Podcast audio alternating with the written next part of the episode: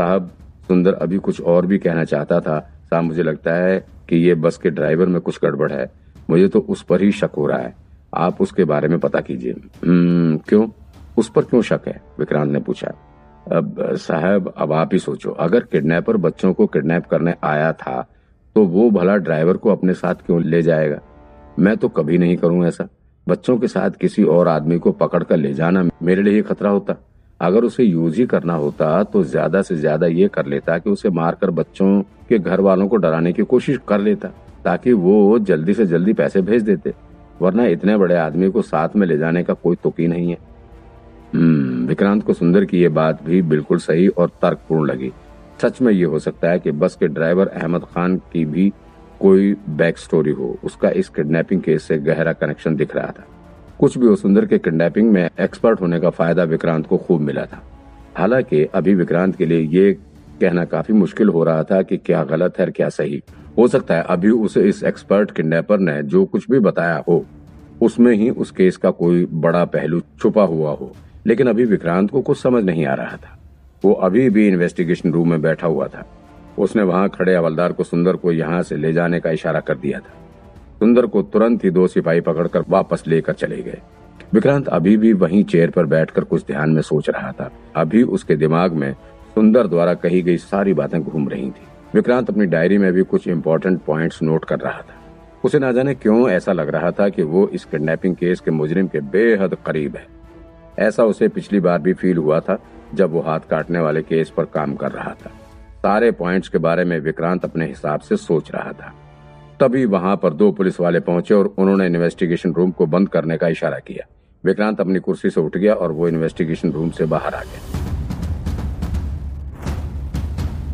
बाहर आने के बाद भी उसके दिमाग में एक्सपर्ट शब्द घूम रहा था। फिर अचानक से उसे याद आया कि जब यहाँ तक आया हूँ तो फिर एक और एक्सपर्ट से भी मिल लेता हूँ। वो भी तो यही है। क्या पता कुछ और जानने को मिल जाए। पिछले कई दिनों से विक्रांत योगेंद्र से नहीं मिला था, लेकिन विक्रांत ने यह सुना था कि योगेंद्र को आर्थर रोड जेल में ही रिमांड के लिए बंद किया गया है। अभी उसका कोर्ट से फैसला भी नहीं आया है। कोर्ट से फैसला आने के बाद ही उसे सजा के तौर पर जो भी जेल अलॉट की जाएगी, वहाँ उसे ले जाया जाएगा। क्योंकि योगेंद्र को विक्रांत ने उसी सुरंग के भीतर गिरफ़्तार किया था, इसलिए विक्रांत को लगा कि शायद योगेंद्र से ही कुछ जानकारी मिल जाए। तो उसने योगेंद्र से मिलने का फैसला किया। विक्रांत के कहने पर योगेंद्र को उससे मिलाने के लिए बाहर बुलाया गया। वाकई में योगेंद्र के चेहरे पर जेल की रोटी का असर दिखने लगा था। पहले जहाँ उसके पेट और गाल फूले फूले नज़र आते थे, वहीं अब वो बहुत कमज़ोर सा दिख रहा था। योगेंद्र को देखते ही विक्रांत ने उसे चिढ़ाते हुए कहा, और भाई, कराटे चैंपियन, क्या हाल है? मज़ा तो आ रहा है ना यहाँ पर? कोई दिक्कत आ रही हो तो बताना। विक्रांत को यहाँ देखकर योगेंद्र को थोड़ा अजीब लगा। उसे समझ नहीं आ रहा था कि आखिर विक्रांत उसे मिलने क्यों आया हुआ है? वैसे योगेंद्र विक्रांत से बहुत नफरत करता है। उसके लिए विक्रांत से बड़ा उसका कोई और दुश्मन ही नहीं है। लेकिन दूसरी तरफ़ वो कहीं ना कहीं विक्रांत के शार्प माइंड से इम्प्रेस भी था। उसे आज तक ये नहीं समझ आया था कि आखिर विक्रांत ने उस सुरंग के भीतर ढूंढ कैसे लिया। और इससे भी ज़्यादा आश्चर्य उसे इस बात का हो रहा था कि आखिर विक्रांत सुरंग के भीतर घुप अंधेरे में भी कैसे सब कुछ देख रहा था। कुछ भी हो, भले ही इस वक्त योगेंद्र विक्रांत की वजह से जेल में बंद है, लेकिन फिर भी वो विक्रांत से उसके टैलेंट की वजह से जलन नहीं रखता है। योगेंद्र ने विक्रांत की बात का कोई जवाब नहीं दिया। वो चुपचाप आकर विक्रांत के सामने कुर्सी पर बैठ गया। अच्छा छोड़ो, ये हँसी मज़ाक। विक्रांत ने योगेंद्र के कंधे पर हाथ रखते हुए कहा। फिर उसने योगेंद्र को भी वो सारी बातें बताई जो उसने अभी थोड़ी देर पहले सुंदर से कही थी। देखो योगेंद्र, एक बात समझ लो। यहाँ मैं तुम्हारी मदद करने के लिए ही आया हूँ। तुम उस सुरंग के बारे में तो जानते ही हो जहाँ तुम छुपे हुए थे और मैंने तुम्हें पकड़ा था। अब तुम उस सुरंग के बारे में जो कुछ भी जानते हो मुझे सब बता दो। देखो अगर तुम मेरी मदद करोगे तो फिर हो सकता है कि मैं तुम्हारी भी मदद करूँगा और तुम्हारी सजा भी कम करवा सकता हूँ मैं। मैं आ, मुझे उस केस के बारे में मेरा कोई लेना देना नहीं है उस केस से योगेंद्र ने विक्रांत की तरफ़ देखते हुए कहा। बिल्कुल लेना देना है। तभी तो मैं तुम्हारे पास आया हूँ। विक्रांत ने थोड़े सख्त लहजे में कहा, तुम पहले उसी जगह पर काम करते थे, उस सुरंग से तुम्हारा पुराना नाता है।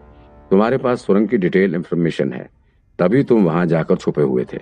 मैंने सुना है कि तुमने उस सुरंग का पहले सर्वे भी किया था। तो फिर फिर तो तुम्हें सुरंग का पूरा नक्शा पता ही होगा। अगर तुम्हें उस किडनैपिंग केस से जुड़ी कोई बात कोई भी बात पता है तो भी बताओ मुझे। हाँ मैंने सर्वे किया था बिल्कुल किया था लेकिन इसका तुम्हारे किडनैपिंग केस से क्या लेने देना? योगेंद्र भी कम ढीठ नहीं था वो आराम से फैलकर कुर्सी पर बैठ गया। हम्म, देखो योगेंद्र कोई जल्दी नहीं है तुम आराम से सोचो और जो कुछ भी तुम्हें याद आता है मुझे बताओ। विक्रांत ने हल्की सांस छोड़ते हुए कहा योगेंद्र तुमको तो पता ही है कि तुम मर्डर के केस में अंदर हो। हो सकता है कि तुम पर रेप का भी चार्ज लगे और फिर तुम्हें फिर फांसी भी हो सकती है। अब सोच लो, तुम्हारे पास अच्छा मौका है। अगर तुम मेरी कुछ मदद कर देते हो तो मैं भी तुम्हारी कुछ मदद कर सकता हूँ। हो सकता है तुम्हारी सजा कुछ कम हो जाए। विक्रांत की बात सुन योगेंद्र काफ़ी सीरियस हो गया। एक पल के लिए उसे अपनी गलती का भी एहसास हुआ। हम्म पता है मुझे। मैंने उस एरिया में जितना सर्वे किया था, उसका सारा रिपोर्ट मेरे कंप्यूटर में पड़ा है। अगर आपको उससे कोई मदद मिलती है तो आप पूरी इन्फॉर्मेशन ले सकते हैं।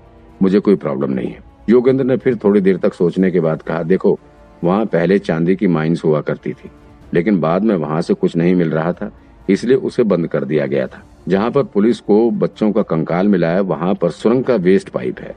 यानी कि सुरंग की खुदाई के बाद जो वेस्ट निकलता था, उसे वहीं स्टोर कर दिया जाता था। अब अगर उस जगह पर कोई ब्लास्ट भी किया जाए तो कोई फ़ायदा नहीं मिलने वाला, और उससे सुरंग में भी कुछ नहीं होगा। वहाँ कुछ भी ऐसा नहीं था जिसके लिए मैं वहाँ जाता। मैं बस पुलिस से छुपने के लिए ही वहाँ जाता था। हम्म, विक्रांत ने हामी भर दी। उसका अंदाज़ा सही निकला। पहले ही विक्रांत को लगा था कि किडनैपर्स में से कोई ना कोई बॉम्ब स्पेशलिस्ट है। मेरे काम के लिहाज से वो सुरंग किसी काम की नहीं थी इसलिए मैंने उस तरफ़ कभी ध्यान भी नहीं दिया। योगेंद्र बड़े आराम से कुर्सी पर बैठा हुआ था। उसने अपनी टांगे फैलाते हुए कहा उस दिन जब तुम मेरा पीछा कर रहे थे तो मेरे पास भागने का कोई रास्ता नहीं था। इसलिए जल्दी जल्दी मैं अंदर घुस गया। मैं भी पहली बार वहाँ इतना अंदर गया था। तुम्हें तो पता रहा होगा कि सुरंग आगे जरा ब्लॉक है, फिर भी तुम अंदर चले गए। विक्रांत ने उत्सुकता से पूछा, नहीं, उस टाइम मुझे नहीं पता था। अंदर जाने के बाद मुझे पता चला। अच्छा ये बताओ, वहाँ सुरंग के भीतर लकड़ी के फट्टे लगे हुए थे? वो किसने लगवाए थे? पता है तुम्हें? विक्रांत ने पूछा। वो बहुत पुरानी सुरंग है भाई। मैंने तो पहली बार उसी दिन देखा था। अच्छा सुरंग अभी किसके अंडर में है? गवर्नमेंट या किसी और के? विक्रांत ने पूछा। 1980 तक तो वहाँ चांदी की खदान हुआ करती थी। तभी सरकारी थी, लेकिन फिर 80 के बाद वहाँ से चांदी निकलना बहुत कम हो गया था। फिर गवर्नमेंट ने वहाँ काम बंद कर दिया था। उसके कुछ साल बाद उसकी नीलामी कर दी गई थी। अब जैसे मान लो तुम इन्वेस्टर हो और तुम ये सुरंग सरकार से खरीद रहे हो तो फिर इसे खरीदने के बाद तुम यहाँ खुदाई कर सकते हो।